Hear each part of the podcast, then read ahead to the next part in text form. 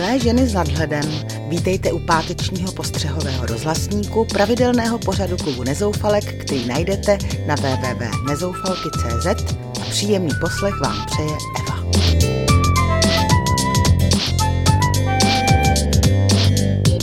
Co mají společného volby ve Skotsku s počítačovou hrou a s Jardou Jágrem?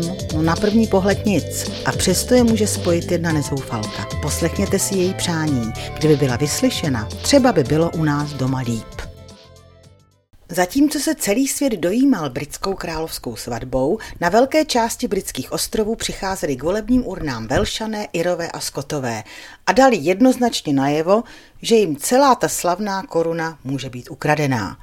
Skotská národní strana získala v parlamentu většinu a její šéf Alex Salmond v zápětí slíbil, že do pěti let uspořádá referendum o skotské nezávislosti. Představa skotských nacionalistů o budoucnosti země je ryze republikánská. Opírá se o národní hrdost, deklaruje péči o zaměstnanost, zdraví, vzdělávání a udržitelný rozvoj v rámci komunikace s celou Evropou. A tak zatímco princ William se svou vyvolenou popelkou obřadně mávali do kamer, ve Skotsku se na ulicích tančilo, dudy vřískaly, pivo a whisky tekly proudem, prostě se slavilo. Trochu to připomínalo naši euforii na konci roku 89, jen mediální pozornost tomu, jak si zbytek Evropy příliš nevěnoval. Koukal přece na královskou svatbu. A ve mně zahlodal kousek závisti, jak vehementně skotové důvěřují svým politikům – a oprávněně. Země se totiž tiše a nenápadně ubírá cestou zlepšování života každého obyvatele. Dočkáme se někdy takové vlády i u nás? Počítačové hry ovládly naše děti i vnoučata.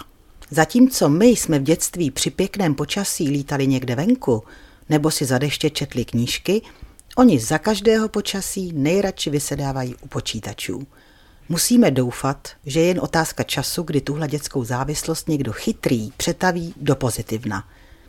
Prvními průkopníky jsou bezesporu američtí lékaři, kteří se rozhodli spojit počítačovou hru s léčbou dětí s dýchacími potížemi, například s cystickou fibrózou.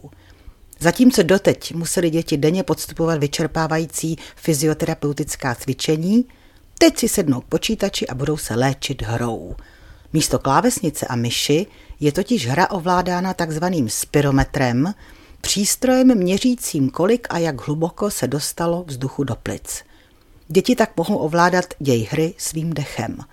Jejich plíce se při hře plní vzduchem, takže se jim uvolňují dýchací cesty a plicní komůrky se plní kyslíkem. Přejme si, aby se co nejdřív hra dostala i k nám a aby i naše chytré hlavy, kterých máme dost a dost, vymysleli další a další způsoby, jak dodat počítačovým hrám nějaký další smysl.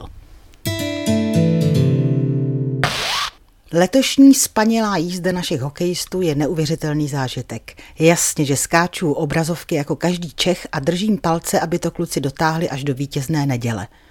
Ale taky si všímám, například toho, jak to sekne koučovi Hadamčikovi ve srovnání s minulými lety – Vypadá o deset let mladší a jako by do něj vyjela nová energie. Možná je to díky nové hvězdné hokejové generaci, z níž za všechny ty báječné mladé kluky jmenujeme alespoň brankáře Pavelce, který se jistě stane národní ikonou a idolem dívek. Ale taky si všímám starého matadora Jaromíra, kterému jsem za neutuchající věrnost národním barvám přála, aby letos zazářil. A ono se to stalo. Jeho úžasný hetrik, to je radost, u kterého plesá nejen jeho, ale i naše srdce.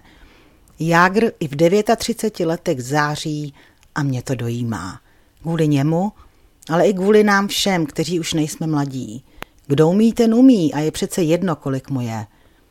Kež by to i v jiných oborech dostávali šanci dokázat starší profesionálové a kež by i před nimi smekali klobouky mladší kolegové tak, jak to dělají spoluhráči před Jardou Jágrem.